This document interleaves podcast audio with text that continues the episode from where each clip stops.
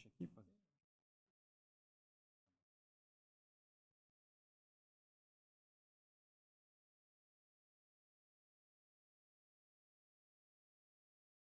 serás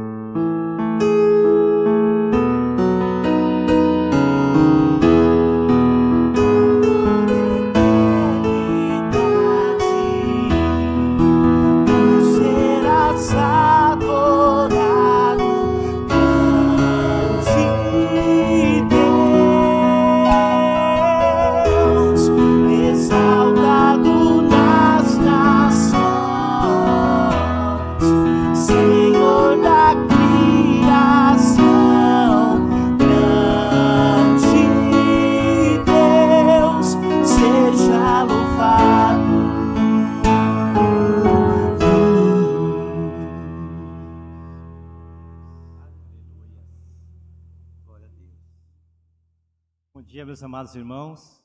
Eu convido a amada igreja a colocar em pé para nós iniciarmos nosso culto ao nosso Deus. Pedindo também aos irmãos para a gente fazer uma breve meditação na palavra em Êxodo, capítulo 33. Quem tiver a sua Bíblia aí, poder abrir. Vamos ler alguns poucos versículos aqui. Êxodo 33, Versículo 1 diz assim: Disse o Senhor a Moisés: Vai, sobe daqui, tu e o povo que tiraste da terra do Egito, para a terra a respeito da qual jurei a Abraão, a Isaque e a Jacó, dizendo: A tua descendência a darei. Enviarei o anjo adiante de ti, lançarei fora os cananeus, os amorreus, os heteus, os fariseus, os heveus, os jebuseus Ouvindo o povo, no 4, né? Ouvindo o povo essas más notícias, pôs-se a prantear, e num deles vestiu seus atavios. Porquanto o Senhor tinha dito a Moisés: Dize aos filhos de Israel: És povo de dura serviço. Se por um momento eu subir no meio de ti, te consumirei. Tira, pois, de ti os atavios, para que eu saiba o que te hei de fazer. Adiante. Versículo 12: Moisés roga a Deus a sua presença. Disse Moisés ao Senhor: Tu me dizes, fazes subir este povo, porém não me deste saber a quem has de enviar comigo. Contudo disseste: Conheço-te pelo teu nome, também achaste graça aos meus olhos. Agora, pois, se achei graça a teus olhos, rogo-te, me faça saber neste momento o teu caminho para que eu te conheça e ache graça a teus olhos, e considere que esta nação é teu povo. É teu povo. Respondeu-lhe: A minha presença irá contigo, e eu te darei descanso. Amém. Aqui, meus irmãos, é uma passagem bastante conhecida da igreja, dos nossos irmãos. E a gente vê aqui que Moisés ele teria um grande desafio de atravessar o povo pelo deserto. Seriam dias difíceis e havia, com certeza, muitas preocupações, talvez, que Moisés podia ter apresentado diante de Deus. Como que ia alimentar aquele povo, né? as doenças que podiam surgir no meio do deserto, né? como que ele ia resolver os conflitos das famílias.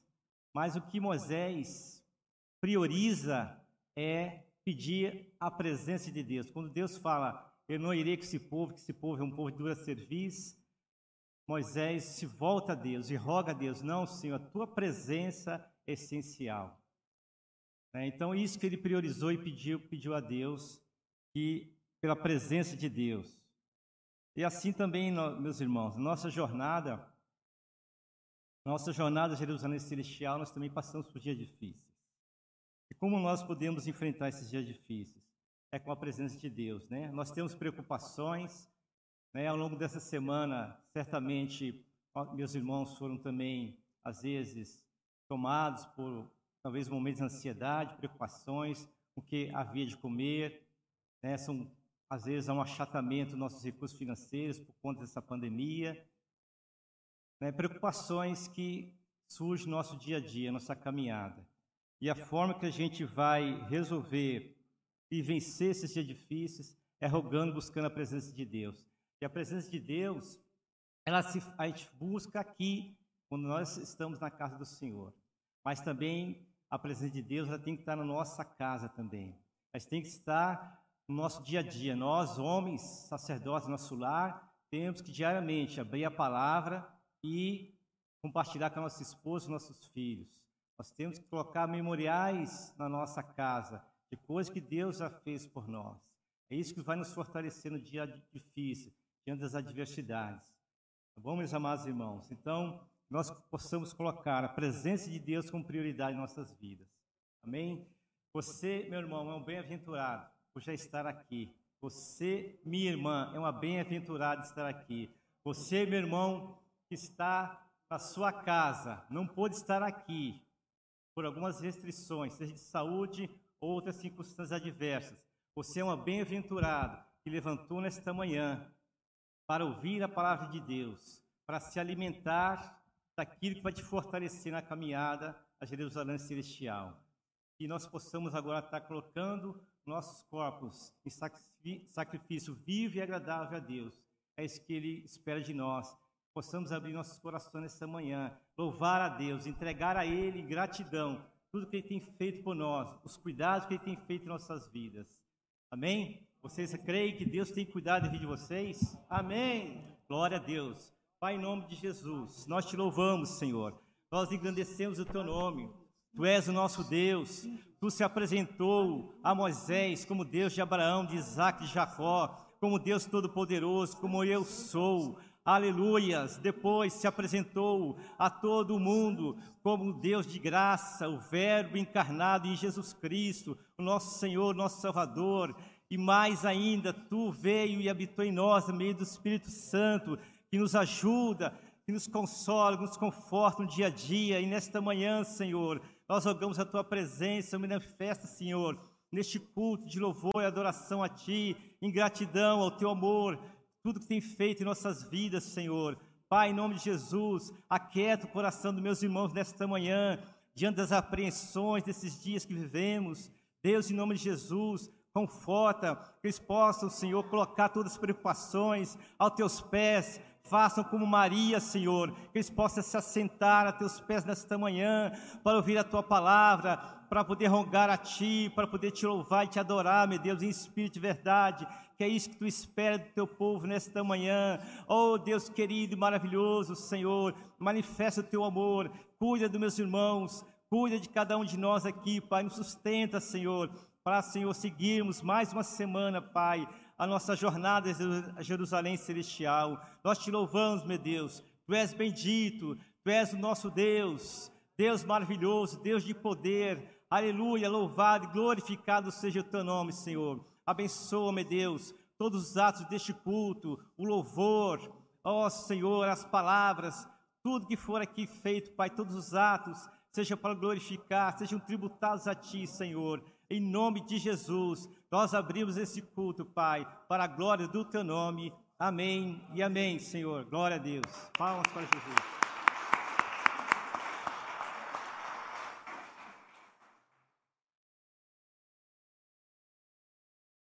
Graça e paz, igreja, aos irmãos que estão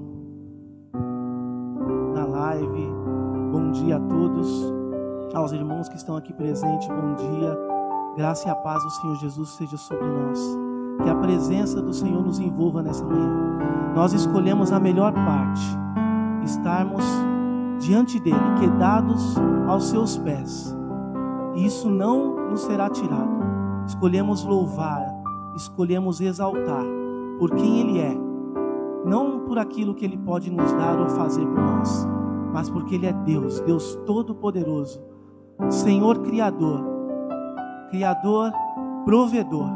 Louvemos. Aleluia.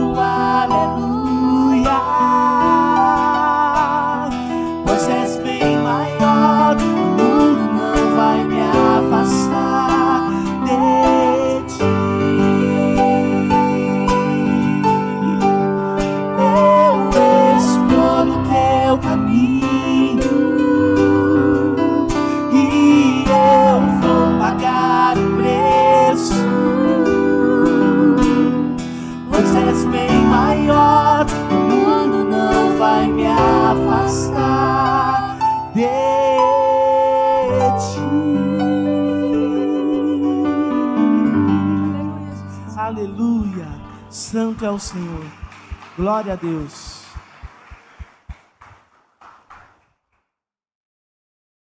Aleluia! Quem poderá nos separar do amor de Deus que está em Cristo Jesus?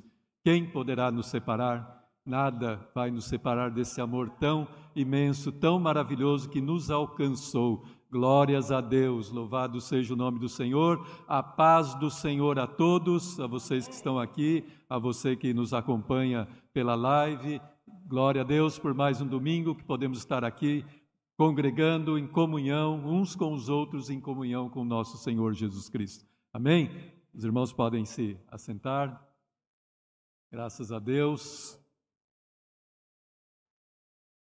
Amém, irmãos. Muito bom. Mais um dia estarmos na presença do Senhor juntos. Né? É um grande, uma grande bênção, um grande privilégio. Você que não pôde estar aqui, sinta-se em casa também. Sinta-se junto, né? em comunhão com todos nós.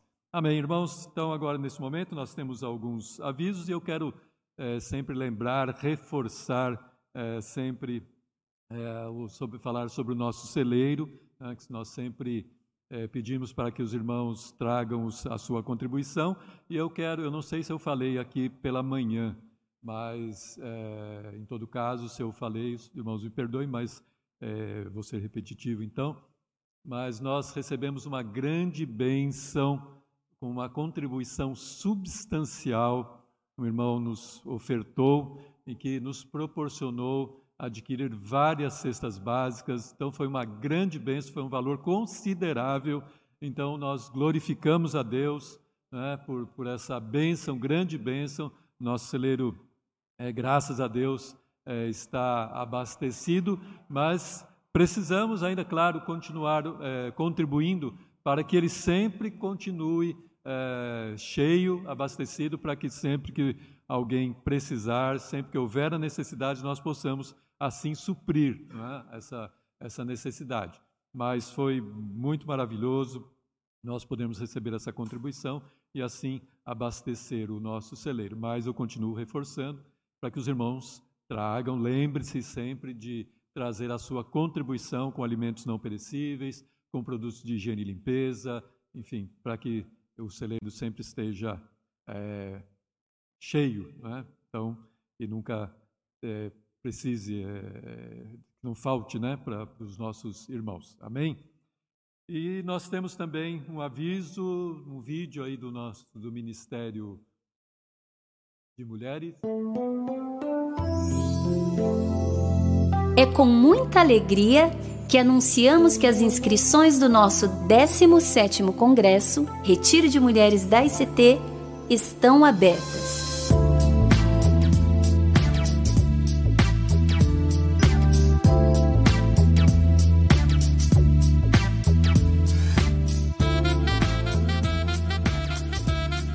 Nosso congresso será de 10 a 12 de setembro de 2021, no Resort Paradis.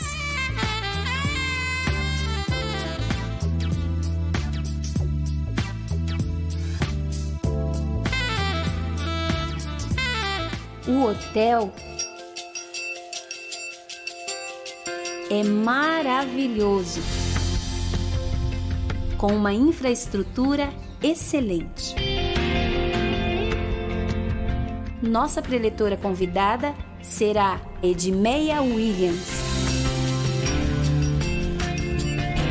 O valor com tudo incluso, hospedagem, transporte e material é de 620 reais, que podem ser divididos até a data do evento.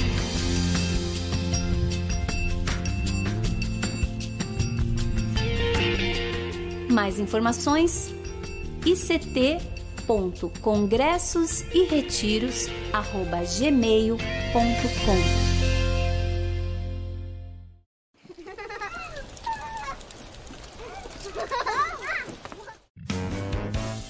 Atenção, crianças, mamães e papais.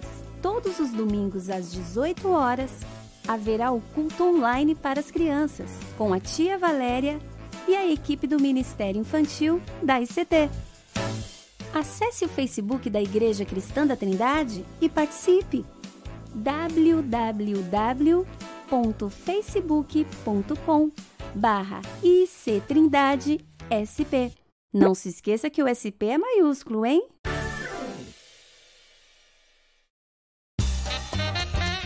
O aviso muito importante de hoje é sobre o musical de Natal e o tema será As Três Árvores. Este musical será apresentado pelo Ministério Infantil da ICT e será realizado no dia 12 de dezembro de 2020, sábado, às 19h30, sete e meia da noite. As inscrições estão abertas já no site da ICT. Você pode participar juntamente com a sua família. Basta fazer a sua inscrição e comparecer no local. E logo após nós teremos uma surpresa para todas as crianças. Mas se você não puder participar presencialmente, você poderá assistir também pelo Facebook da igreja facebook barra IC Trindade SP ou pelo YouTube ou também pelo site da igreja ictrindade.com.br. Nós esperamos vocês!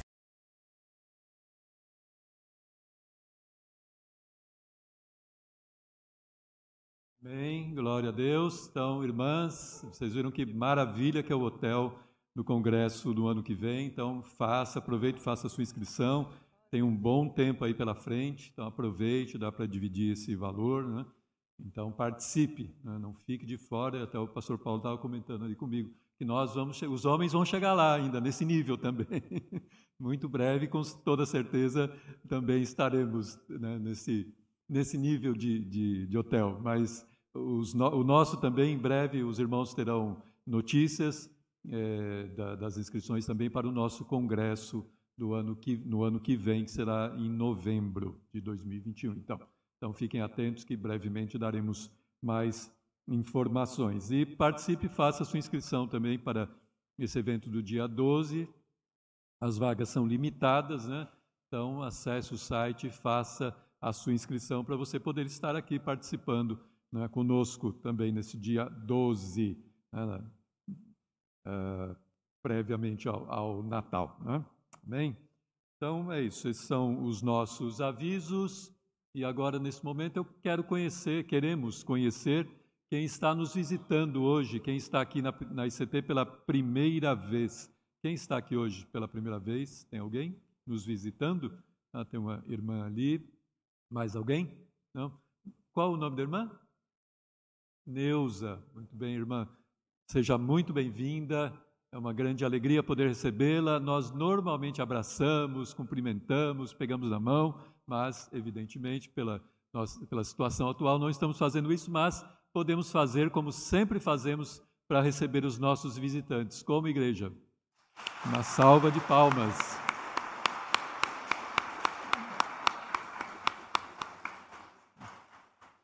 Amém. Mais uma vez, seja muito bem-vinda.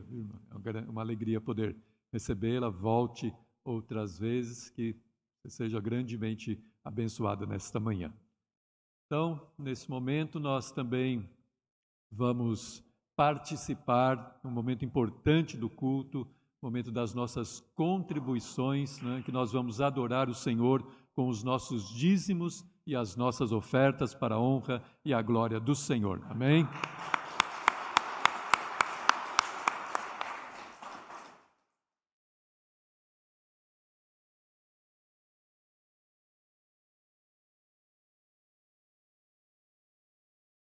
Graça e a paz sejam com todos.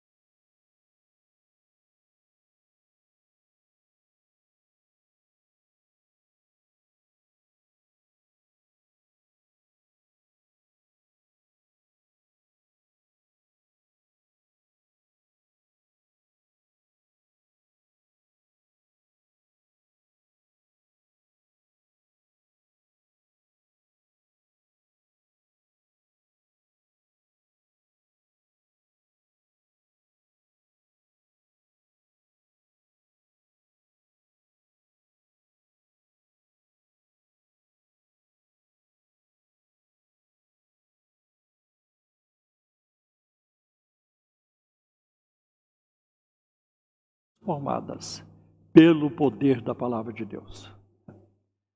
Nós sabemos da Revolução Francesa, que levou mais de 10 mil pessoas à guilhotina. Foi um banho de sangue. O mesmo não aconteceu na Inglaterra. E os historiadores ah, opinam de que isso não aconteceu porque Deus levantou um homem na Inglaterra para pregar o Evangelho chamado John Wesley e através do metodismo, através da pregação do Evangelho. Outros movimentos foram surgindo também, e a Inglaterra foi poupada de um derramamento de sangue, como aconteceu na França. Então, a minha esperança está na palavra de Deus. A minha esperança está no avivamento, no derramamento do Espírito Santo. Meus irmãos, eu quero ler com vocês um texto que de vez em quando tem sido lido aqui por mim e por outros pastores. Está em 2 Coríntios, capítulo 8, versículo de 1 a 7. Segunda carta do apóstolo Paulo aos Coríntios, capítulo 8, versículo de 1 a 7.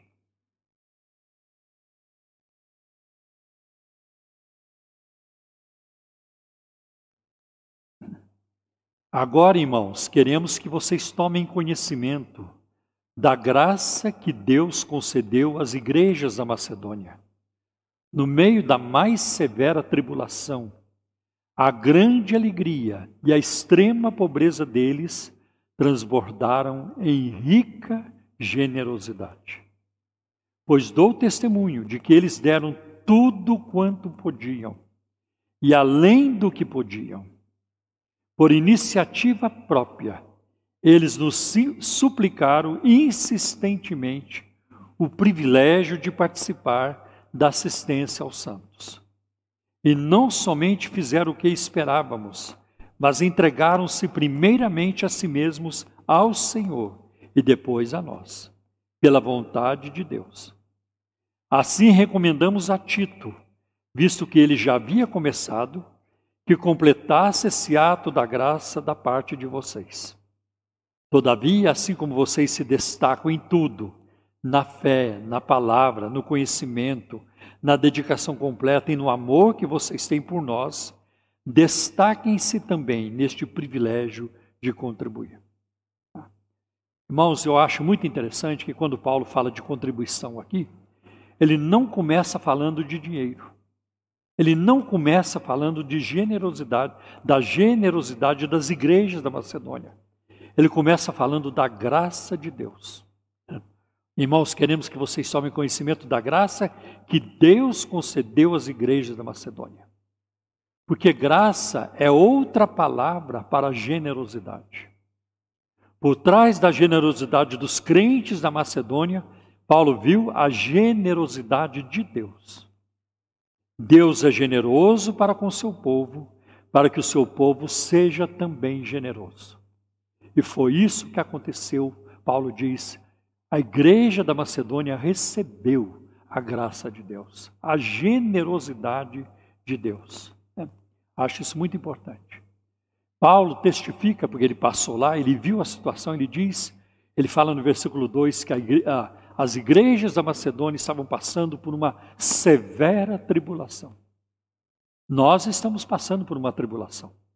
A pandemia tem sido uma tribulação e tem sido uma fonte de tristeza, né, de, de lágrimas, de dor, de luto para muita gente.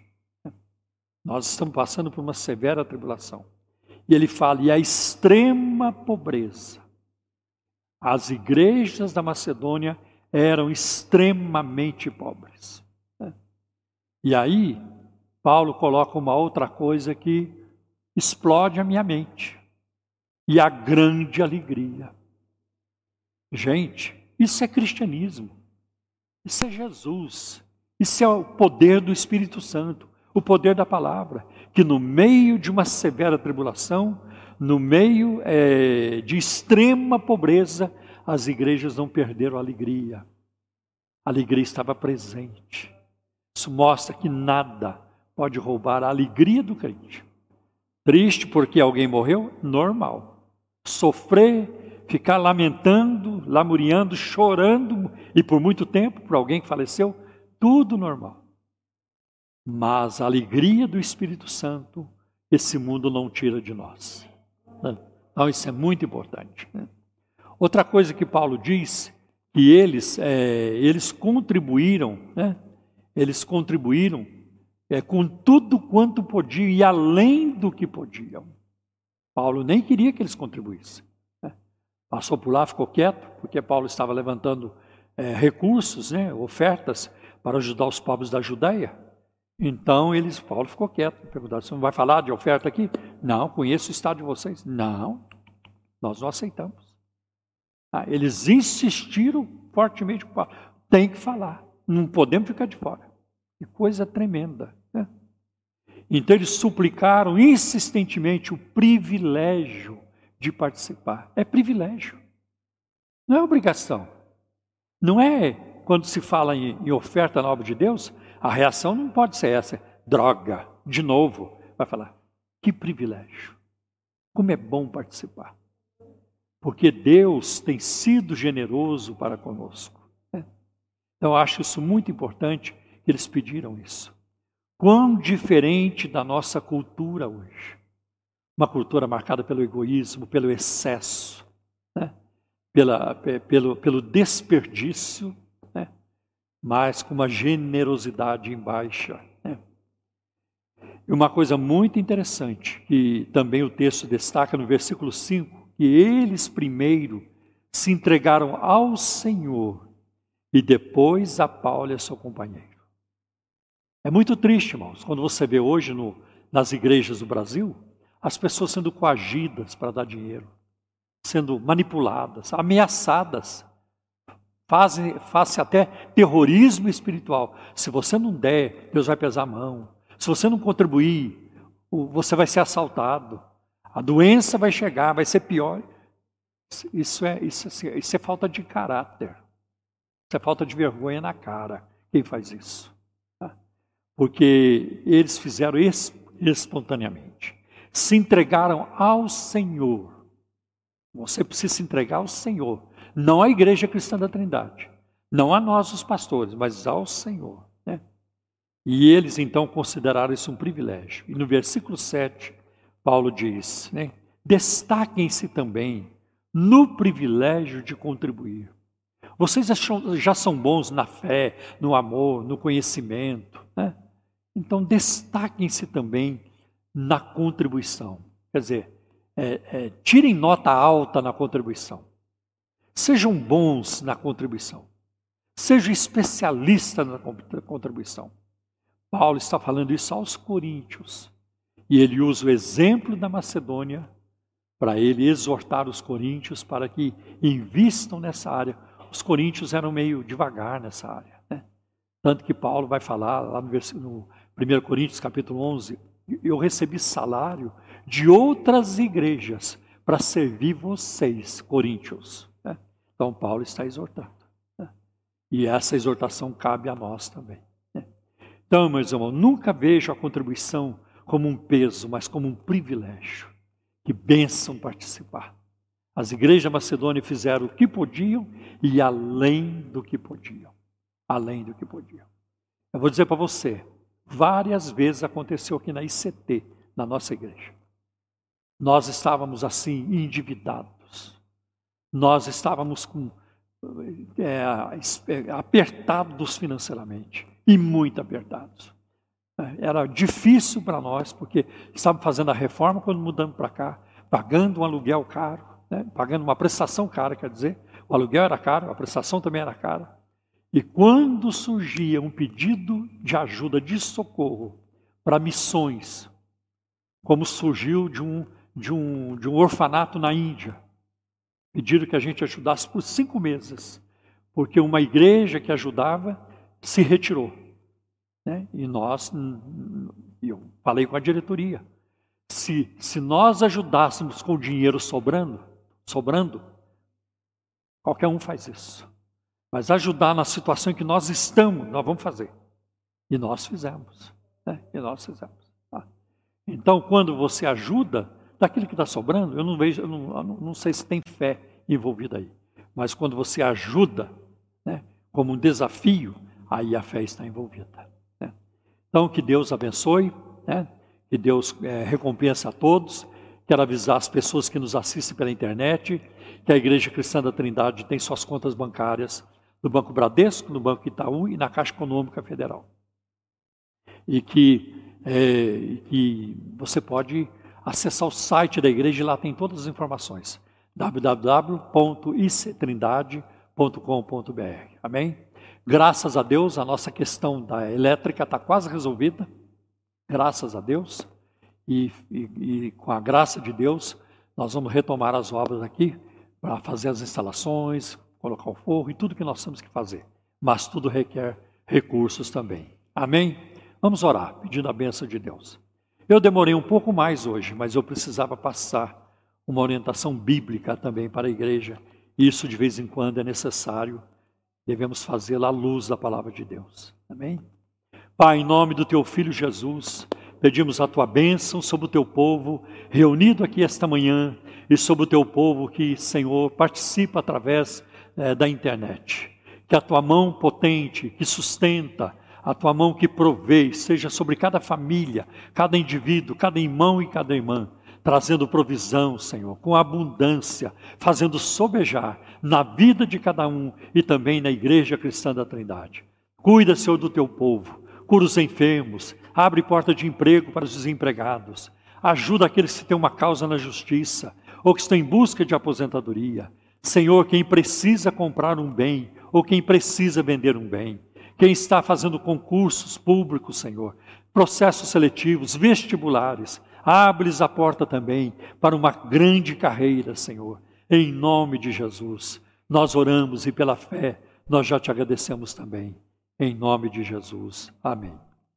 Não estamos distribuindo envelopes, quem precisar, só ir lá no fundo da igreja, pegar o seu envelope. Quem preferir usar o cartão do banco, é só ir lá no fundo e passar o cartão na maquininha da igreja. Tá bem, meus irmãos? Deus recompensa vocês.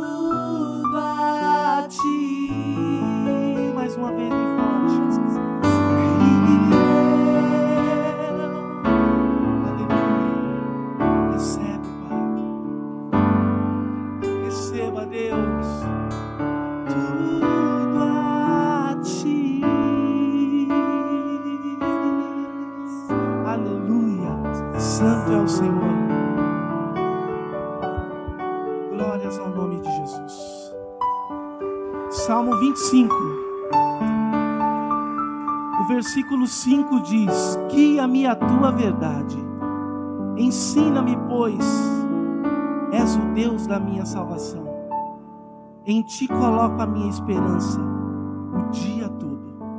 Em ti coloco a minha esperança o dia todo. Irmãos, nós nunca nos frustraremos confiando em Deus, esperando em Deus, não seremos frustrados. Ele é o Deus da nossa salvação, Ele é o Deus da nossa provisão. Ele é quem cuida, Ele é quem cura, Ele é quem transforma, é Ele quem redime. Dele, tudo é para Ele. Louvor e honra seja dado ao Senhor.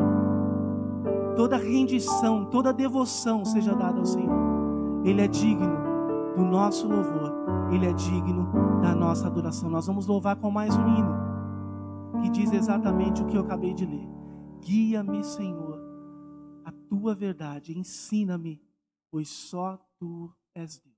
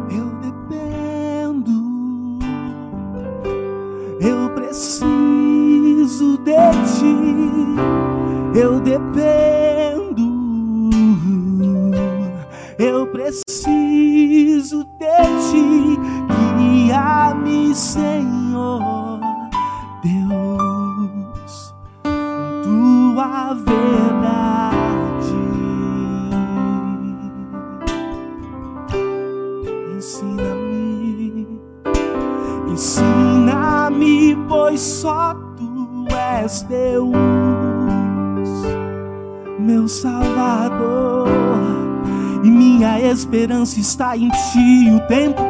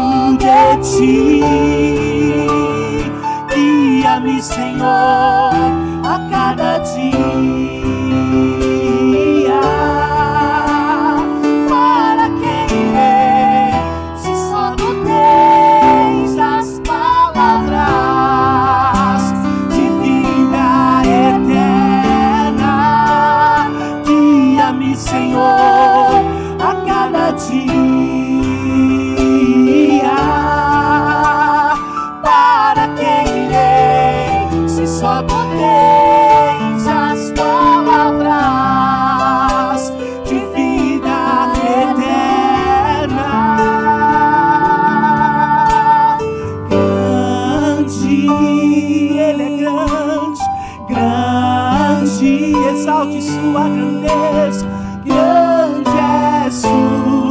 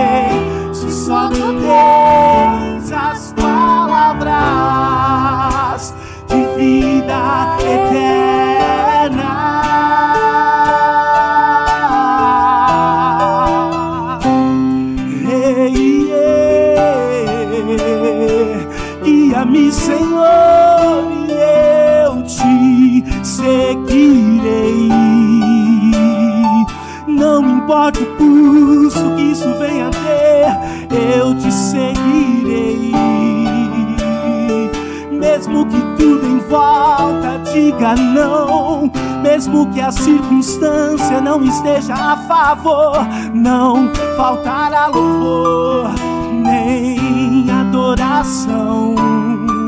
Pois eu te dei meu coração, Jesus. Eu te dei meu coração.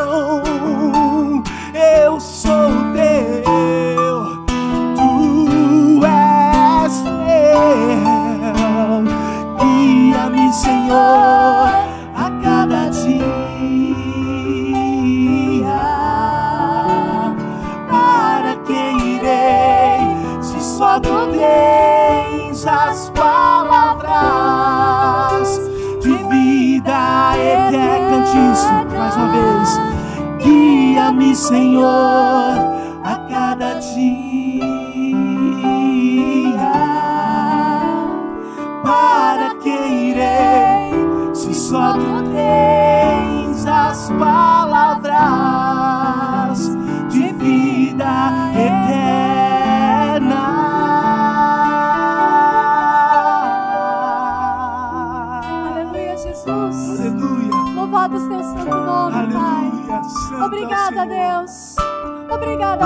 amor. Obrigada pela tua misericórdia em nossas vidas.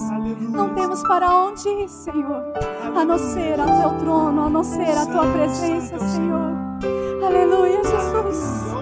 Obrigada, Deus, pelo teu amor, por nos amar, Pai, incondicionalmente. E que nós possamos, Deus, retribuir esse amor, Deus. Eu sei que mais, mais que nós façamos ainda é pouco, pouco, pouco diante do teu amor, diante da tua beleza, da tua misericórdia, Deus. Aleluia, Jesus. Agradecemos a ti, Senhor. Louvado seja o teu santo nome. E eu sei que tu és a esperança, a esperança para o ferido, a esperança para aquele que está em aflição. Que o Senhor vai de encontro a essas pessoas. Que possamos ser cheios da tua presença. Que podemos ter esperança em ti, Pai. Pois tu és a água viva, a água viva que desceu do céu para nos salvar. Aleluia, Jesus. Aleluia, Deus. Glórias a Deus. Glórias a Deus.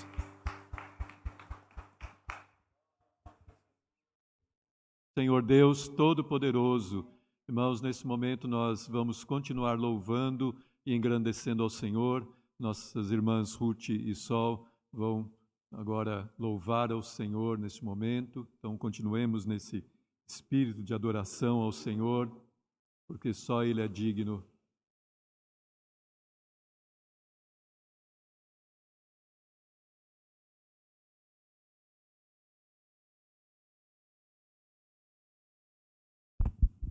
A paz do Senhor, irmãos. A igreja pode se sentar.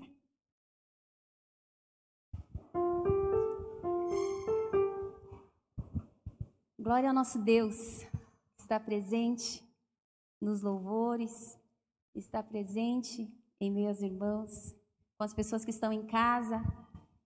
Irmãos, essa, essa, esse louvor ele fala, ele chama-se Deus do impossível. O nosso Deus é o Deus do impossível. A palavra do Senhor ela diz: Quero trazer a, a memória aquilo que me traz esperança. E esse louvor ele, ele comenta sobre vários episódios, vários milagres do nosso Deus, vários momentos de livramento. E é um convite a vocês se lembrarem de tantas coisas. Eu sei que Deus fez muitas coisas na sua vida também. Lembra disso nos momentos de aflição, amém? Thank you.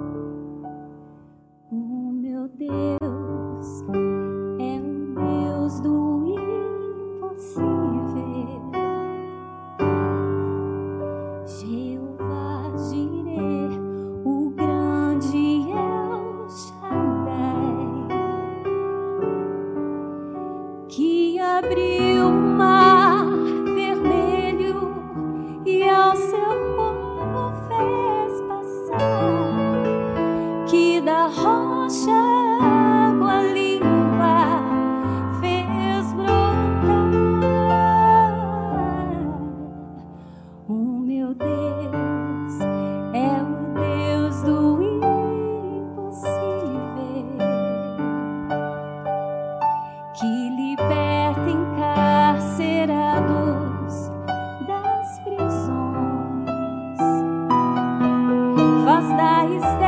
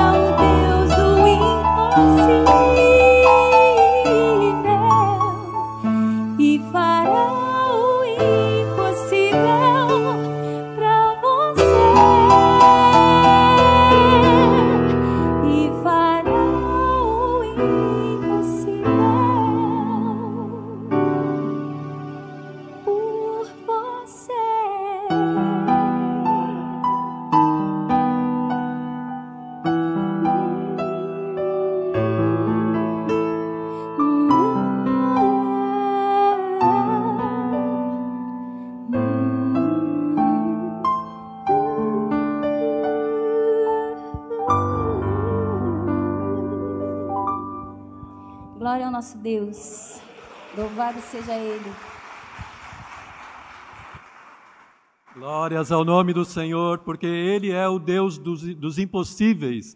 Só o Senhor pode fazer aquilo que nós nem imaginamos, aquilo que não pensamos, aquilo que não passou no nosso coração. Ele é o Deus Todo-Poderoso, é o Deus eterno, aquele que criou todas as coisas, criou os céus, a terra, tudo que neles há, aquele que nos chamou por Jesus Cristo, seu Filho. Por isso estamos aqui nesta manhã para adorá-lo, exaltá-lo, engrandecê-lo, porque Ele é a nossa esperança. A nossa esperança está nele, apenas nele, porque Ele pode fazer mais do que imaginamos, porque Ele pode fazer o impossível. Se você está aí pensando, puxa, não há mais o que fazer, não há saída para essa situação, o Senhor pode fazer sim, o Senhor pode agir, o Senhor pode operar, porque Ele é o Deus Todo-Poderoso. Aleluia! Glória, honra, louvor, majestade, adoração, tudo seja dado ao Senhor, porque só Ele é digno, só Tu és digno, Senhor. Só o Senhor é digno de receber toda a glória, a honra, a majestade, o poder, porque tudo te pertence, Pai, porque todas as coisas foram criadas por Ti, Pai, e não há outro Deus além de Ti, não há Deus como tu és, Pai. Não há, não há ninguém como tu, um Deus tão maravilhoso, um Deus tão grandioso, o Deus eterno, o Deus que nos salvou pelo seu filho Jesus Cristo. Oh, Pai, nós te bendizemos e te adoramos nesta manhã, Pai. Nós te glorificamos, Pai. O teu povo te adora, Senhor, na beleza da tua santidade, porque tu és maravilhoso, tu és glorioso e eterno, Pai. Te adoramos, Senhor. Te adoramos em nome do Senhor Jesus Cristo, Pai. Aleluia. Glória a Deus. Aplauda ao Senhor. Amém. Glorifique e exalte a esse Deus tão maravilhoso, tão majestoso. Amém. Graças a Deus. Amém, irmãos. Então, nesse momento, nós vamos ouvir a palavra de Deus. Quero chamar aqui o pastor Gerson Lopes, que vai ministrar a palavra para nós hoje. Então, esteja atento e atenta ao que Deus tem para nós nesta manhã que o Senhor vai falar conosco, pastor. Então, peço que você estenda as suas mãos para cá. Vamos orar pelo pastor Gerson neste momento. Amado Deus, Pai Santo, Deus Eterno, mais uma vez diante de Ti, Pai, nós agora pedimos o Teu favor sobre a vida do pastor Gerson, que vai ministrar a Tua palavra.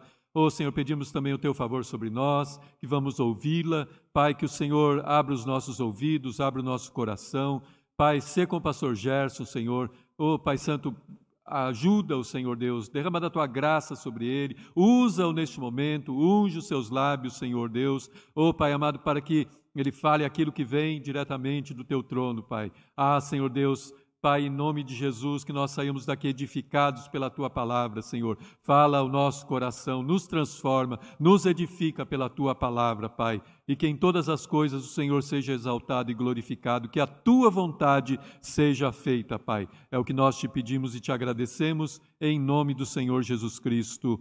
Amém. Amém. Glória a Deus.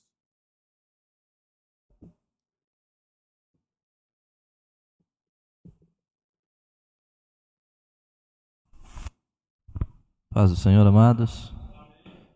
Bom dia a todos. Que Deus abençoe os nossos irmãos que estão também nos assistindo pela live. Quero pedir a você a sua gentileza de abrir sua Bíblia na carta do apóstolo Paulo aos Romanos. Romanos, capítulo de número 8, a partir do versículo 24. Romanos 8, versículo 24.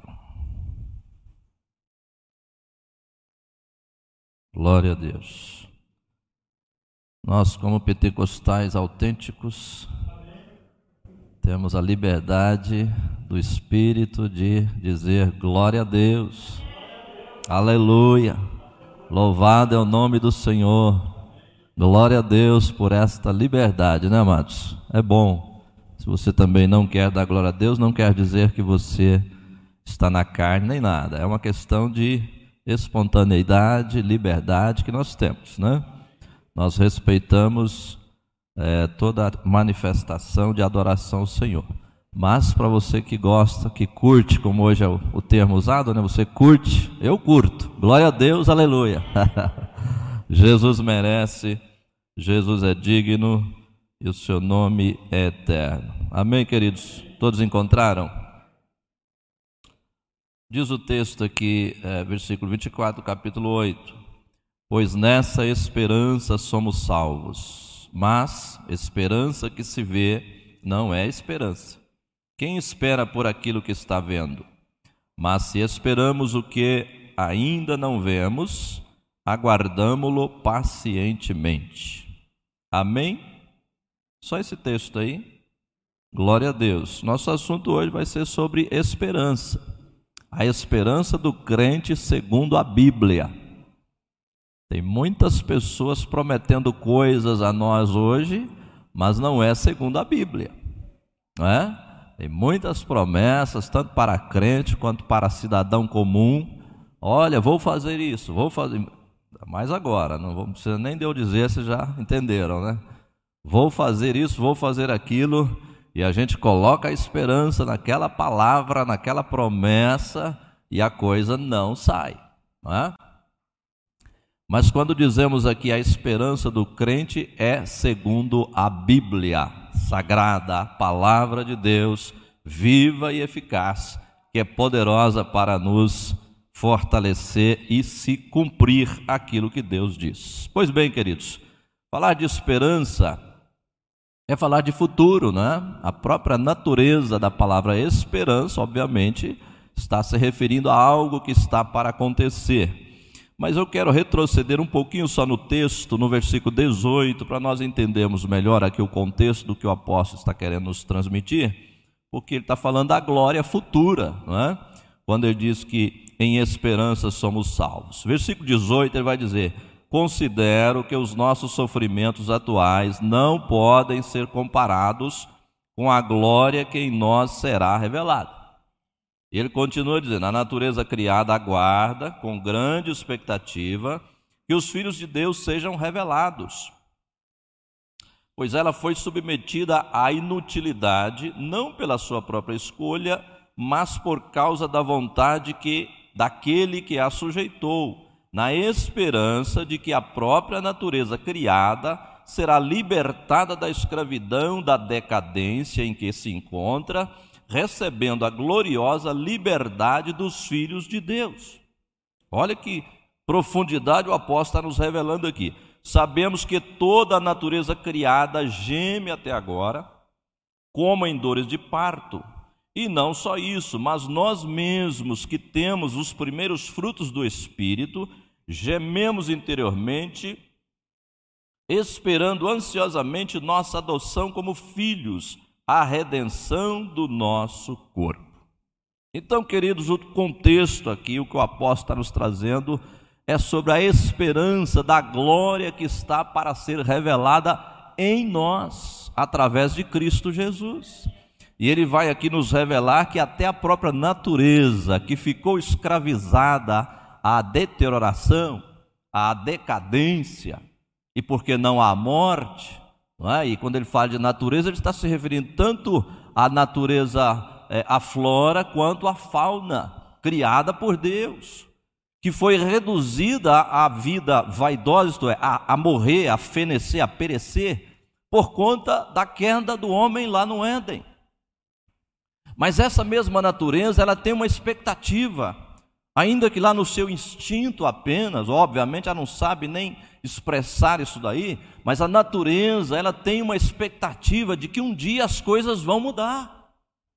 E nós sabemos quando isso vai acontecer. Segundo o apóstolo revela aqui, é na manifestação do Senhor Jesus Cristo, através dos seus filhos, que somos nós, a sua igreja, quando nós formos glorificados, isto é, na vinda do Senhor Jesus Cristo, a própria natureza ela será redimida ela deixará essa condição mortal, essa condição de fraqueza, e Deus a restabelecerá juntamente com seus filhos, aqueles que creem no Senhor Jesus Cristo. Porém, a esperança abrange muito mais do que simples vontade ou anseio por algo futuro.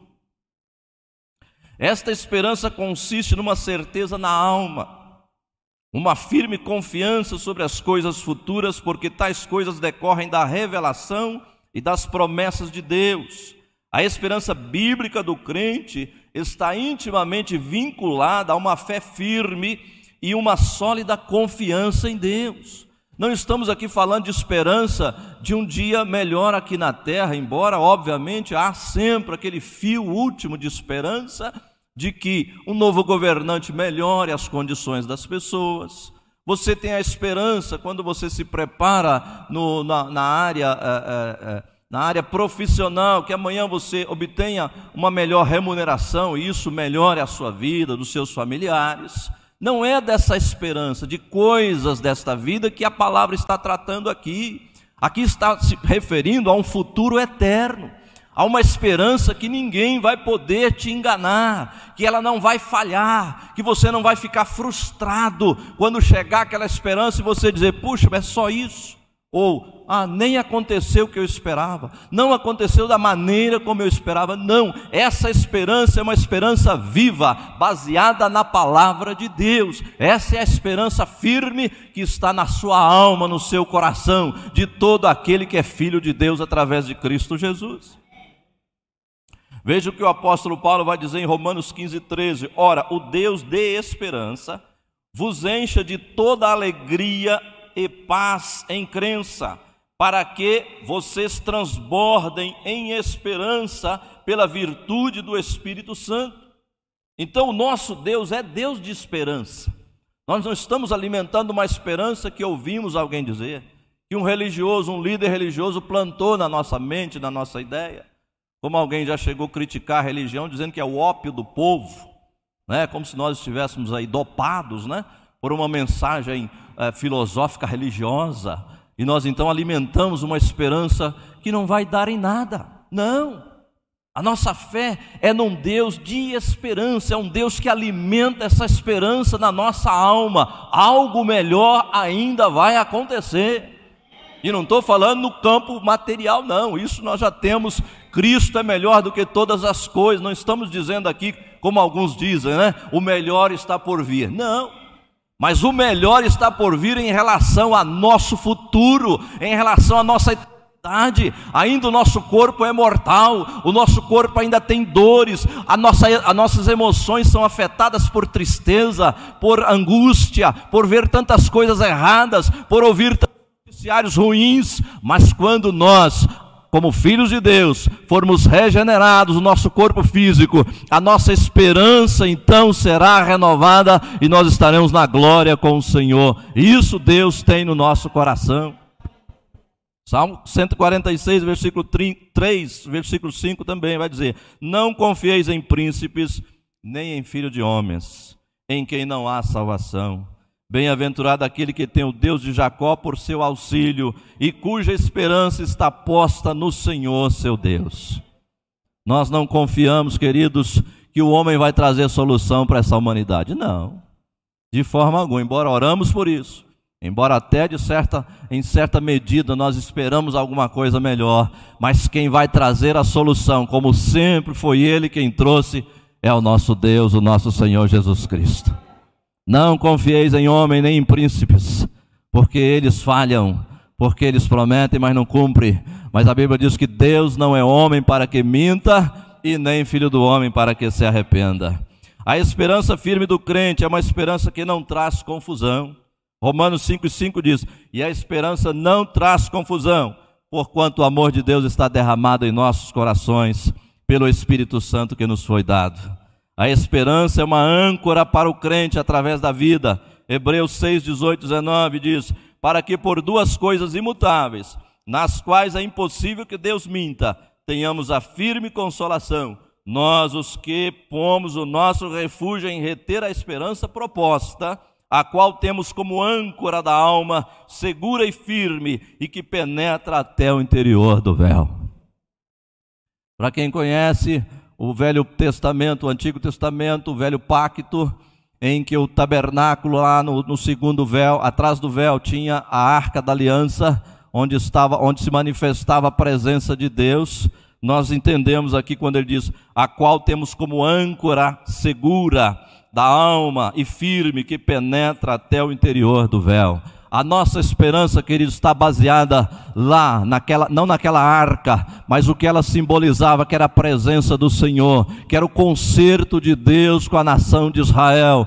Deus fez uma nova aliança conosco em Cristo Jesus, e é lá que a nossa alma está firmada como uma âncora, segura e firme. A âncora serve para sustentar, segurar, estabilizar a embarcação. Assim a sua fé, querido, que penetra até atrás do véu, onde Cristo está à direita da majestade, e ele garante a esperança que há no seu coração pelo seu sacrifício no Calvário. Nós temos algumas bases para, para essa esperança. Essa esperança não está firmada em uma areia movediça, não. A nossa esperança tem base segura e firme. Primeiro alicerce, ou primeira, primeiro, primeira base do crente aí, dessa, dessa esperança, a própria natureza de Deus imutável. O nosso Deus é imutável, as Escrituras revelam como ele sempre foi fiel ao longo da história. O Salmo 22, por exemplo, o salmista, ele revela essa sua segurança. No Salmo 22, versículo de número 4, quando ele diz: Em ti confiaram nossos pais, confiaram e tu os livraste. E é óbvio que para o povo de Israel não era, não era difícil relembrar as maravilhas de Deus, não era difícil para eles entender que o Deus a qual eles serviam era um Deus fiel nas suas promessas. Eles começavam a relembrar desde lá da promessa de Deus feita a Abraão, que vai se cumprir nos seus descendentes, chegando no Egito, quantas maravilhas Deus fez entre os egípcios, quanta maravilha Deus fez ao, ao abrir o mar vermelho para o povo atravessar de pés enxutos, maravilhas Deus fez no deserto com o seu povo, tirando água da rocha, fazendo pão descer do céu para o seu povo, carne, era um luxo comer carne no deserto, pois Deus deu esse banquete ao seu povo no deserto para mostrar que para Deus não há impossível no céu e na terra, Ele é o Todo-Poderoso. Então a nossa esperança está baseada, está firmada, há um alicerce firme que é a fidelidade do nosso Deus. O teu Deus, querido, é fiel. O teu Deus jamais enganou ninguém. O teu Deus jamais falhou ao longo da história. Nossos pais confiaram nele e não ficaram decepcionados. Qualquer cristão mais idoso que você perguntar, relata para mim a sua caminhada com Deus. Deus te decepcionou em alguma época da sua vida? Você já sabe a resposta. Ninguém nessa terra jamais, nem os personagens bíblicos, nem os nossos irmãos atuais, se perguntarmos a cada um de vocês, Deus te decepcionou uma vez? Qual é a sua resposta? Jamais. Jamais. Eu sim decepciono Deus, infelizmente. Não por vontade rebelde, não por vontade é, é, é, é, maligna, mas pelo pecado que muitas vezes me assalta. Mas graças a Deus que em Cristo Jesus, mesmo o pecado já foi vencido lá na cruz do Calvário. Paulo diz que nós não somos escravos do pecado. O pecado não terá domínio sobre vós porque sobre vós repousa o Espírito Santo que nos libertou pelo sangue de Jesus.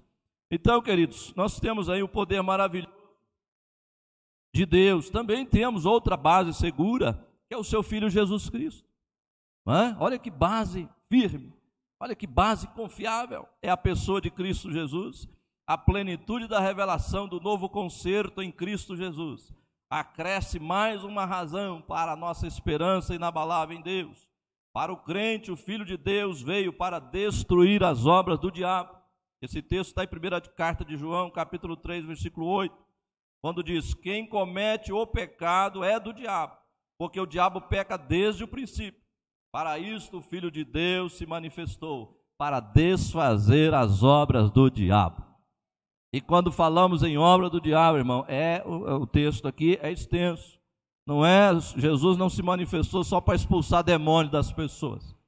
Jesus se manifestou só para mostrar que ele estava acima do poder demoníaco da época. Não, Jesus se manifestou para desfazer as obras do diabo. E a obra maior do diabo é escravizar o homem sob o pecado. Quando Jesus se manifestou, diz a palavra de Deus, que os próprios demônios tremiam diante dele. Quando ele expulsava, eles já gritavam de longe: Ó Filho de Deus, por que vieste nos atormentar fora do tempo? Eles sabem quem é Jesus, eles confessam quem é Jesus, mas Jesus nunca aceitou confissão de demônios, porque quem tem que confessar são os filhos de Deus, você que foi liberto pelo sangue do Cordeiro. Somos nós que temos que apregoar o nome de Jesus Cristo, não são demônios, não. Eu às vezes fico preocupado quando algumas pessoas dizem assim: Olha, irmão, você viu lá, a gente foi expulsar um demônio, eu já presenciei isso também, o demônio falando na boca do, do endemoniado: Eu, aqueles que mentem são meus. Aí o irmão todo assustado, você viu lá, irmão, o próprio demônio falou que quem mente é dele. Eu falo para ele, mas espera aí, meu irmão, a Bíblia já fala isso há séculos. O testemunho da Bíblia está acima de um testemunho de um demônio. É óbvio que quem mente está fazendo a vontade do seu pai, que é o diabo. Mas eu prefiro, e obviamente eu, eu me baseio é pelo testemunho da palavra de Deus. Não é porque o demônio falou na boca do endemoniado, não. Obrigado. Obrigado, porque minha garganta já estava se acabando aqui. Né? Os irmãos estão ouvindo bem atrás? Sim ou não? Amém. Então vamos continuar. Então, queridos, 1 João, quando diz quem comete o pecado é do diabo, é muito forte. A gente às vezes fica preocupado. Poxa, mas eu sou pecador, então sou do diabo. Né? Mas João está falando aqui, queridos, aquele que tem prazer no pecado aquele que vive escravizado ao pecado e não busca libertação em Cristo Jesus, esse é do diabo. Mas você, mesmo que falha, mesmo que comete pecado, o Espírito Santo trabalha o seu coração para o arrependimento e você é liberto pelo sangue de Jesus Cristo. Glória a Deus. Mas o Filho de Deus se manifestou para desfazer as obras do diabo lá na cruz do Calvário. Diz a Bíblia que Jesus ele triunfou sobre toda a potestade, principado. Nós não temos nem ideia, irmão. O mundo espiritual é muito organizado, é muito, é muito poder, são muitas, é muita hierarquia sobre nós, sobre nós nem temos condições de entender isso daí. Mas a Bíblia diz que Jesus Cristo triunfou sobre todo o poder, potestade, trono. Ele triunfou lá na cruz do Calvário e ele expôs esses seres à, à, à, exposição pública. Ele revelou que ele é superior, que ele está acima e que ele estaria libertando ali a humanidade do poder desses seres espirituais, porque a Bíblia diz que o, o diabo é o príncipe deste mundo e ele então tinha o poder de assombrar as pessoas através do terror da morte, mas em Cristo Jesus fomos libertos do poder do pecado, fomos libertos do poder e do medo da morte. Nós que estamos em Cristo Jesus somos vencedores do pecado e da morte morte e a nossa vitória é garantida pelo sangue de Jesus Cristo lá na cruz do Calvário. Por isso o crente não pode estar aterrorizado com medo da morte. Né? Eu sei que a morte é aterrorizante, mas eu deixa eu citar um texto para vocês que eu acho fantástico e eu acho que esse texto, acho não, eu creio, esse texto ele vai afastar de você qualquer temor de morte, querido. 1 Tessalonicenses 4,13. Paulo diz assim: Meus irmãos, não quero que vocês sejam ignorantes acerca dos que dormem, como os demais que não têm esperança. Porque se cremos que Jesus morreu e ressuscitou, assim também cremos que aos que em Cristo dormem, Deus os trará juntamente com Cristo na sua vinda. O que, que eu quero mais? Qual é o medo agora? Se a morte foi derrotada por Cristo Jesus, ele diz lá em Apocalipse: tem a chave da morte e do inferno. A morte não tem mais poder sobre nós, não quer dizer imortalidade nesta vida, mas aquela, aquele temor, aquele medo de morrer e acabou. O mundo é assim, o mundo quando perde um ente querido, ah, nunca mais vou ver meu filho, nunca mais vou ver minha mãe, acabou, para mim terminou. Não. Para nós, através de Cristo Jesus, a morte é apenas um condutor que nos leva desta vida para a eternidade. Jesus disse isso para Marta. Eu já não te disse, Marta, se tu creres verás a glória de Deus, Marta. Marta, eu sou a ressurreição e a vida. Quem crê em mim, Marta, ainda que morra, viverá. E todo aquele que vive e crê em mim jamais morrerá eternamente. A segunda morte não tem poder sobre nós, queridos. Então nós somos mais do que vencedores em Cristo Jesus, ainda que morramos, estamos nele. Glória a Deus. Pois bem, 1 Pedro 1,3, Pedro diz: Bendito Deus e Pai de nosso Senhor Jesus Cristo, que segundo a sua grande misericórdia, nos gerou de novo para uma viva esperança, pela ressurreição de Jesus Cristo dentre os mortos Olha que expressão maravilhosa. Fomos gerados de novo para uma viva esperança. Não é uma esperança morta, não é uma esperança duvidosa, não é uma esperança incerta, não é uma viva esperança pela ressurreição de Jesus Cristo dentre os mortos.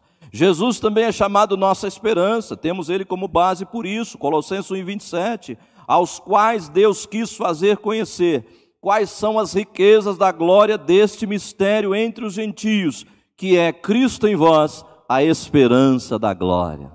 Amém, amado? Você que tem Cristo no seu coração, a esperança da glória está em você. A esperança de que não vai terminar assim, não. Sabe aquele, aquela, aquela cena decepcionante? Vamos citar aqui filme, né? Você tem aquela expectativa que no final as coisas vão melhorar e quando termina aquilo triste, você fica assim decepcionado. A nossa vida não é esse filme, não. A nossa vida não é esse tipo de filme, não vai acabar assim, não. Não vai acabar no cemitério, não. Você não vai acabar idoso aí, todo caquético, todo acabar, ah, acabou. Ah, adiantou alguma coisa? Não é? Porque quem estava na carne na época do apóstolo Paulo, ou do próprio Cristo, poderia olhar e dizer: está vendo aí, ó, tanta coisa, tantas realizações, olha como terminou esse Cristo deles, esse Jesus.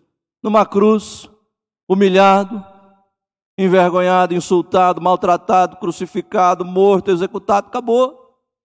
Outro poderia olhar para Paulo e dizer: fez tanta coisa, né? Ajudou tanto, pregou o mundo inteiro, viajou o mundo todo, terminou dessa forma. Segundo a história, ele terminou decapitado. Todos os demais discípulos, exceto João, os demais apóstolos, morreram também martirizados. Poderia alguém, com um olhar materialista, um olhar de visão humana, dizer: olha que decepção, terminou em nada o grande, a grande pregação desses homens. Mas para aquele que é espiritual, que discerne bem tudo, ele olha e diz: ele coroou a sua caminhada, a sua trajetória com a própria morte. Isso é honroso aos olhos de Deus, irmão. Essa humanidade aí, essa situação que nós vemos no nosso mundo hoje, esse povo não tem mensagem para nós, não. O grande problema é que muitas vezes nós ficamos baseados no que vemos aí, e no que falam acerca da igreja. Olham para a igreja e desprezam, ah, esse povinho não vai a lugar nenhum, povinho derrotado. Nós sabemos quem somos. A nossa identidade não está na, na, nossa sociedade, na nossa cultura, na nossa filosofia, não, querido. Não está na televisão, não está no que acham, no que pensam, no que dizem a nosso respeito, não. A nossa identidade está em Cristo Jesus, o nosso Senhor. Aleluia! Glória a Deus. Abaixo canta lá. Aleluia. 1 Pedro 1,3 diz: Portanto, cingindo os, os, os, lombos do vosso entendimento, sede sóbrios e esperar inteiramente na graça que se vos ofereceu na revelação de Jesus Cristo Romanos 15, 13, Paulo diz: Ora, o Deus de esperança vos encha de todo gozo e paz em crença, para que abundeis em esperança pela virtude do Espírito Santo. Glória a Deus! O nosso Cristo é a base da nossa esperança. Como disse Paulo, se cremos que Jesus morreu e ressuscitou, assim também será conosco, queridos. Essa é a nossa esperança. Mas tem uma terceira que eu quero citar rapidamente com vocês que é a palavra de Deus, a Bíblia Sagrada. A Bíblia Sagrada, a palavra de Deus. Olha como os apóstolos viam a Bíblia, a palavra de Deus. Pedro, lá em segunda, na sua segunda carta, capítulo 1, versículo 20 e 21, ele vai dizer assim: Sabendo primeiramente isto, que nenhuma profecia da Escritura é de particular interpretação, porque a profecia nunca foi produzida por vontade de homem algum mas os homens santos de Deus falaram inspirados pelo Espírito Santo. Olha a visão que Pedro tinha da Bíblia, a palavra de Deus. E na sua época ia só até Malaquias, não tinha ainda formado o Novo Testamento. Olha o testemunho que Pedro diz: nenhuma profecia é de particular interpretação, nenhum profeta falou por si mesmo, Nenhum escritor bíblico escreveu coisa da sua mente, o que ele pensava, o que ele achava, não. Nenhum escritor bíblico se baseou na sua cultura atual para dizer o que Deus queria da humanidade, não. Porque Deus está acima da cultura, mano. Deus está acima da cultura humana, da filosofia humana. Tem pessoas que estão dizendo por aí, pregadores até, né? Homens que até então pregavam a palavra de Deus estão dizendo nós temos que ressignificar a Bíblia. Irmão, o que é isso? Quem somos nós para alterar a palavra de Deus? Aliás, há uma proibição no Apocalipse Quando o anjo revela a João lá no Apocalipse, ele diz: eu advirto que qualquer que tirar uma palavra deste livro, será tirado o direito dele de herdar ou de comer da árvore da vida eterna. E qualquer que acrescentar quaisquer palavras ao livro da profecia desse livro, será ali também tirado o direito da, da, da vida eterna, ou será acrescentada as pragas que estão registradas neste livro. Nós não podemos mexer na Bíblia, irmão, nem na sua estrutura, nem na sua interpretação. A Bíblia interpreta-se a si mesma.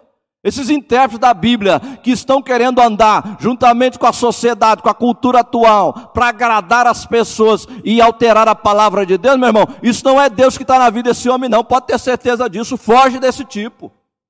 Isso não tem mensagem de Deus, profecia de Deus para você, não, porque a profecia de Deus está na Bíblia, na palavra de Deus. Pedro deixa isso claro. Homens santos de Deus falaram inspirados pelo Espírito Santo de Deus, e o mesmo Espírito que inspirou a eles vai inspirar você também, meu irmão, para você entender o que Deus quer para a sua vida na palavra.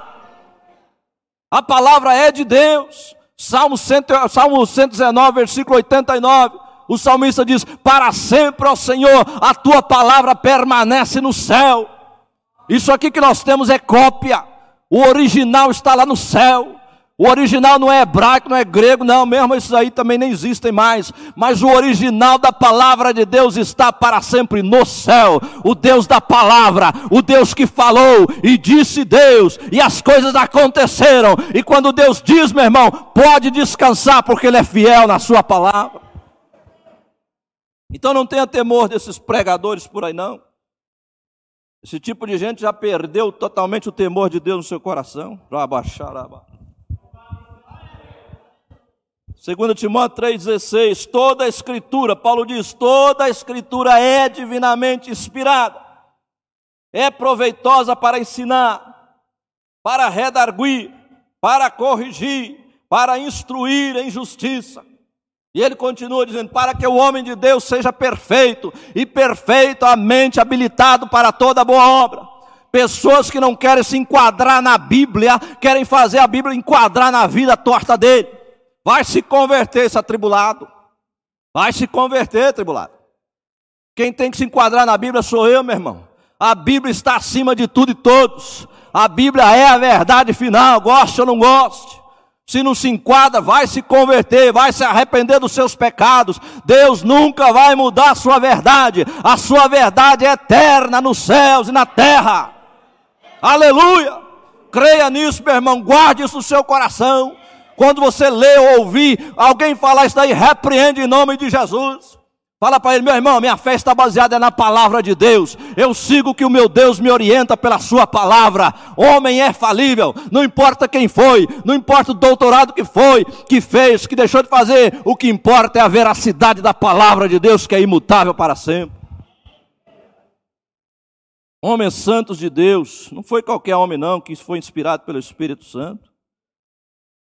A suprema esperança e confiança do crente não deve estar em seres humanos, nem em bens materiais, dinheiro, riqueza, fama, nada disso. Deve estar em Deus, no seu Filho Jesus Cristo e na Sua palavra. Nesse você pode confiar. Deus é fiel, já mostrou isso. A história está aí, a história não mente, contra fatos não há argumentos. Estão aí provado a própria arqueologia já chegou à conclusão que Deus realmente operou sinais e prodígios no Egito, independente de arqueologia. Nós cremos é na palavra de Deus. Se a Bíblia está dizendo que Deus fez, Deus fez acabou. A história está aí dizendo que Jesus é real, não é um mito, não. Que Jesus é um ser histórico. Jesus existiu sim. É tanto que a contagem do tempo parou em Jesus, zerou. Temos antes de Cristo e depois de Cristo. O que também já estão tentando mudar por aí, viu irmão? Não vai nessa não. É antes de Cristo foi uma história e depois de Cristo é outra história. Cristo divide a história sim. Ele é o centro de tudo. Ele foi pregado no centro de dois bandidos. Ele está no centro, no trono de Deus, na sua glória. Ele está no centro da vida humana, porque nele, para ele, por ele são todas as coisas. Glória, pois, a ele eternamente. Aleluia. Aleluia. Glória a Deus. Salmo 147, versículo 10 e 11. Diz o seguinte: não se deleita na força do cavalo, nem se compraz na agilidade do varão. O Senhor agrada-se dos que o temem e dos que esperam na sua misericórdia. A arrogância humana vai cair por terra mais cedo ou mais tarde. Esses arrogantes que estão aí zombando de Deus nas suas festividades, nas suas, nas suas blasfêmias que andam fazendo aí, mais cedo ou mais tarde, vão ser chamados perante o tribunal de Deus. E eu quero ver a arrogância deles é diante do Senhor Jesus Cristo. Lá eu quero ver porque Deus não se compraz, meu irmão, o texto é muito claro, nem na força do cavalo, nem na agilidade do varão. O Senhor agrada-se dos que o temem e dos que esperam na sua misericórdia. Se você espera na misericórdia do Senhor, se você o teme, meu amado, Deus se agrada de você. Deus está dizendo lá do céu que nem disse para Jesus Cristo: Esse é meu filho amado em quem me comprazo. É? Não deixa que, não deixa que aos comentários maldosos né? Tire a esperança e essa certeza de que Deus se agrada de você. Muitos criticam, quem é você, um comedor de arroz e feijão, vai para o céu, rapaz? Se você vai para o céu, eu também vou. Ó, oh, não é bem assim não, eu sou comedor de arroz e feijão sim, mas eu vou para o céu e você pode não ir, se você não se arrepender dos seus pecados e crer no Senhor Jesus Cristo. A senha para entrar lá é essa aí. Arrependeu dos seus pecados? Confessou, abandonou? Porque tem uns por aí também que diz que arrepende, só que não abandona o pecado, irmão. Isso aí não vale não, viu? Isso aí é testemunho de que não houve arrependimento coisa nenhuma. Arrependimento de boca, isso aí o inferno está cheio. Ah, eu sou cristão, sou evangélico. E nós estamos vendo por aí, o fruto está revelando quem são as árvores podres que estão por aí. Que dá vergonha. Que dá vergonha. Mas quando há arrependimento e abandono de pecado, Provérbios 28 e 13, aquele que confessa e deixa, alcança misericórdia. Nós alcançamos misericórdia porque nos arrependemos e abandonamos a velha vida e estamos em Cristo Jesus. Para terminar, meu amado, para não te cansar muito, em que consiste essa esperança? Vou só citar aqui e já encerraremos. Temos esperança na graça de Deus e no livramento que Ele nos oferece nas tribulações da vida presente. Nós não esperamos num Deus só no futuro, não. Nosso Deus é hoje, é já. É o Deus que opera agora, aqui e agora na nossa vida. Temos testemunhos disso. Sua vida é um testemunho do livramento de Deus. Mas o nosso Deus também não se limita só aqui, não. Paulo diz: se esperarmos em Cristo só nessa vida, somos os mais miseráveis de todos os homens. Tem gente que Deus para ele é só para agora. É só para dar dinheiro, dar riqueza a ele, dar fama. E depois, meu irmão, como é que você vai? Não sei, Deus faz o que quiser da minha vida. Não é assim, não. A nossa eternidade nós a resolvemos é aqui agora. Ou crê no Senhor Jesus e é salvo, ou não crê no Senhor Jesus e é condenado e ponto final. Esse negócio, esse mimimi que está por fora hoje, não tem validade na palavra de Deus, irmão. Deus é muito claro, só há dois caminhos. Um que conduz para a eternidade, que é Cristo, e o outro conduz para a perdição, e aí não tem mais o que fazer. Segundo, temos esperança de que chegará o dia em que nossas tribulações cessarão aqui na terra, quando esta não estará mais sujeita à corrupção e terá lugar à redenção quando da vinda do Senhor Jesus Cristo. Essa esperança o crente tem que ter. Tem crente que não tem mais esperança na vinda de Jesus, não, irmão. Teve um abençoado que ele teve a coragem de falar para mim, irmão, eu estou orando para Jesus não vir antes de eu me casar. Ele estava meio coroa já, estava meio desesperado. Falei, calma, meu irmão, pelo amor de Deus.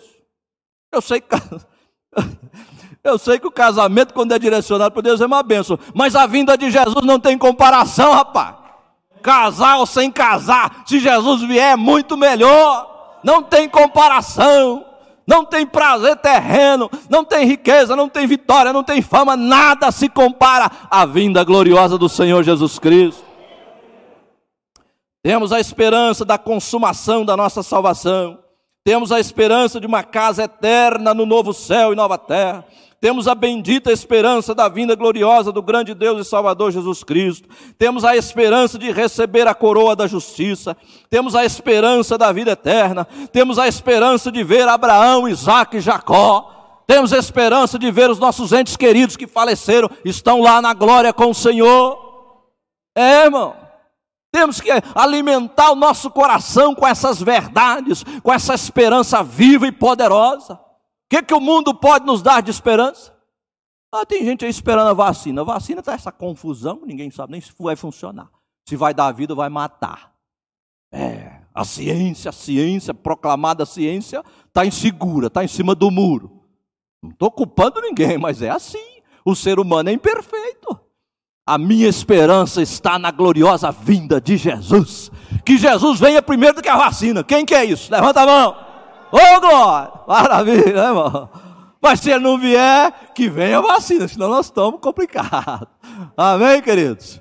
É, mas a nossa esperança é gloriosa, é algo tremendo, é algo que, que, que nós não temos palavra para expressar a nossa esperança viva de que a vinda do Senhor Jesus está mais próxima agora do que quando aceitamos a fé. Glória a Deus. Amém, queridos? Amém. É só até aí. Que Deus te abençoe. Aleluia. Glória a Jesus. Amém. Deixa eu orar por você. Por gentileza, curva sua cabeça. Quero orar com você nesse momento. Antes, porém, quero perguntar se tiver alguém que gostaria de entregar sua vida a Cristo. Levante a sua mãozinha, dá uma cena aí, vem até aqui à frente, por favor. Tem alguém?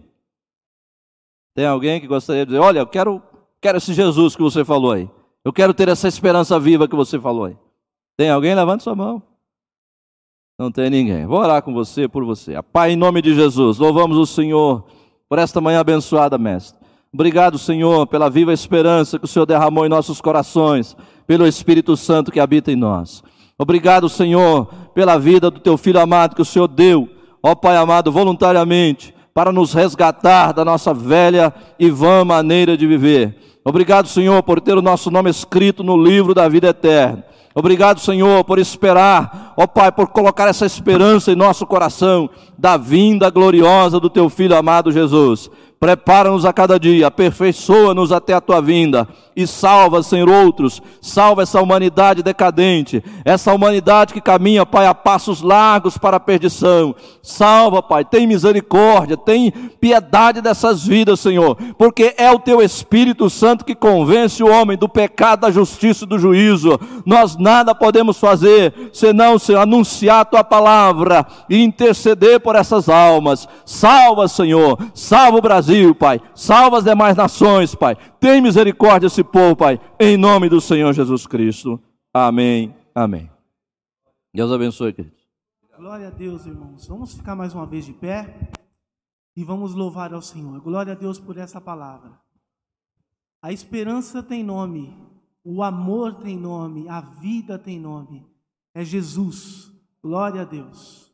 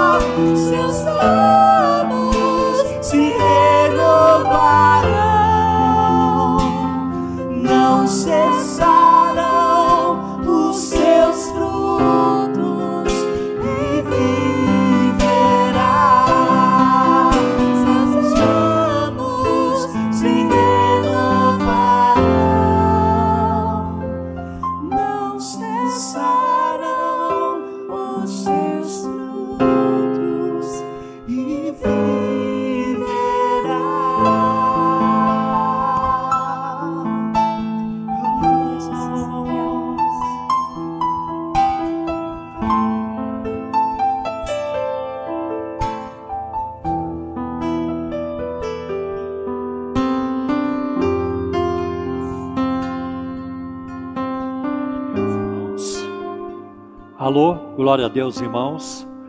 Sou muito grato a Deus pela palavra que nós ouvimos. É uma palavra que fortalece a fé e que marca também a nossa posição. Deus abençoe, Pastor Gerson. Eu quero aqui eh, falar com vocês sobre um irmão que nós temos orado por ele continuamente, o Júnior Rodrigues, né? E essa semana a TV Cultura e depois a TV Record passou, ah, passaram reportagens sobre ele, sobre a recuperação dele. Então ele esteve 75 dias internado, né? E foi muito difícil, muito difícil. Ele esteve bem perto de partir, muitas vezes, né? Mas ele recuperou, agora está fazendo eh, fisioterapia para voltar a caminhar, né? Já tá, tem alguns movimentos, mas com a graça de Deus ele vai voltar a caminhar? Então, é, também a minha irmã, porque orávamos lá em Minas, ela faleceu no domingo à noite e o meu coração está muito machucado porque eu era muito próximo dela. É A irmã mais próxima dos irmãos era mais próxima e ela foi usada no meu processo de conversão. né? Então, vocês já ouviram a história.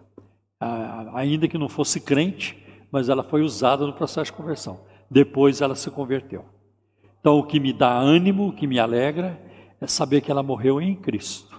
Ela era do Senhor, como foi pregado aqui hoje. né? Como foi pregado aqui hoje. Então, isso me alegra muito. né? Bem, então, queria falar do Júnior, e graças a Deus está em casa. Ah, ele falou que a pior quarentena não é ficar em casa, é ficar no hospital. e é verdade. A pior quarentena não é ficar em casa. Ele falou: ficar em casa é muito bom. Pior é ficar no hospital. Então vamos continuar orando por ele. E eu não sei se estou lembrando de algum outro pedido de oração. Ah, sim. Vamos orar por uma irmã. Eu, eu, eu acho que muitos de vocês não conhecem. Talvez conheçam, alguns conheçam. A irmã Amélia. Ela sempre vinha no culto, todo domingo de manhã sentava por ali. Por ali onde está o Edivaldo, né? E, e, a sua esposa.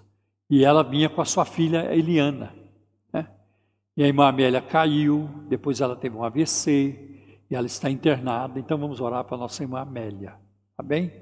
Acho que é isso. Obrigado. Quem mais precisa de oração? Eu também preciso, todos nós precisamos, né? Amém. Então, vamos orar nesse, nessa manhã e espero que você tenha sido tremendamente edificado e fortalecido na sua esperança. É? Você tenha é, renovado a sua esperança nessa manhã. Eu fui. Glória a Deus, né? que grande bênção, graças a Deus. E lembrar também do Benjamin, pastor, que Benjamin saiu do hospital, graças a Deus. Aleluia. Amém. Teve alta na, na sexta-feira, então já está em casa, louvado seja Deus, mas também precisamos continuar orando pela sua total recuperação, né? assim como o Júnior. Então, lembremos também do, do Benjamin para que ele seja renovado, restaurado na sua saúde. Amém? Mas, sem dúvida, uma grande bênção. É, tudo, todo o processo foi, é, correu bem, é, a evolução está é, muito boa, né? os médicos estão eh, espantados com, com a, a, evolução dele. Então a gente sabe que é só a boa mão do Senhor. Né? Amém? Então vamos orar. Quem tem um pedido de oração, quem precisa de oração, vamos orar nessa manhã. Você também que nos acompanha pela live, apresente agora os seus pedidos de oração e vamos interceder para que o Senhor se mova né, a favor desses pedidos. Amém?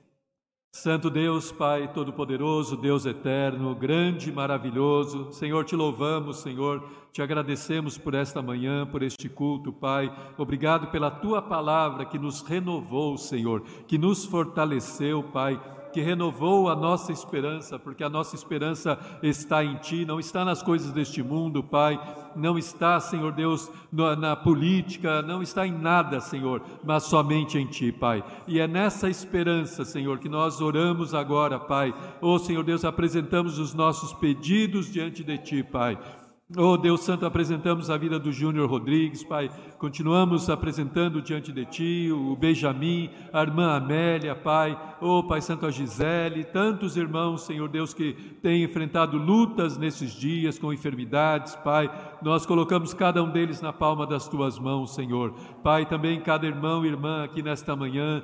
Oh Senhor, que o Senhor Atenda às suas necessidades, Pai. Que o Senhor venha em socorro dos teus filhos, Pai. Oh, Senhor Deus, nós apresentamos agora cada um desses pedidos, Pai, porque sabemos que o Senhor é um Deus amoroso e zeloso, o Senhor cuida, tem cuidado de nós, Pai.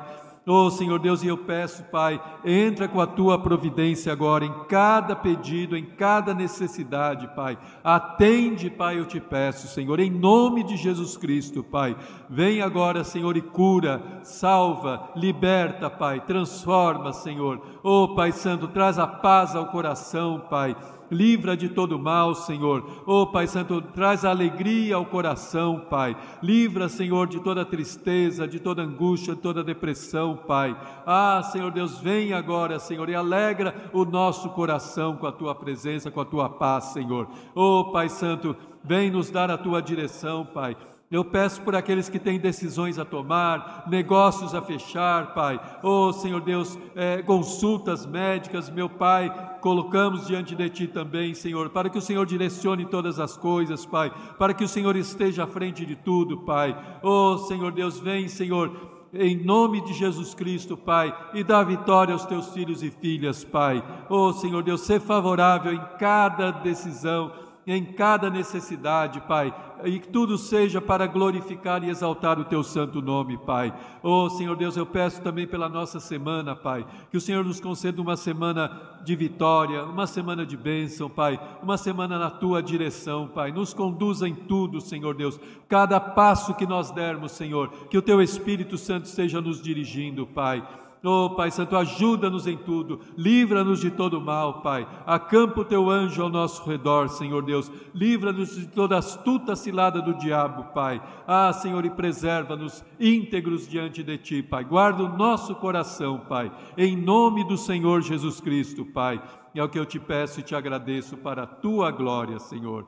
Pai, em nome de Jesus eu peço também que ao sairmos daqui o Senhor nos guarde e nos leve em paz e em segurança, Senhor. Que o Senhor guarde a nossa saída, guarde o nosso caminho e guarde a nossa chegada. Livra-nos de todo mal, livra-nos de acidentes, de violências, livra-nos do homem com más intenções, Pai. E dá-nos, Senhor, um restante de domingo de paz de bênção, Senhor, também na tua presença, Pai. É o que eu peço e agradeço em nome do Senhor Jesus Cristo. Amém, Senhor. Glórias ao teu nome. Recebam a bênção. Que a graça maravilhosa, graça abundante, graça salvadora de nosso Senhor e Salvador Jesus Cristo, o amor de Deus, a comunhão, a consolação do Espírito Santo de Deus estejam com cada um de vocês, não somente hoje, mas por toda a eternidade. E a igreja diz: Amém. Amém. Deus os abençoe e vão na paz do Senhor.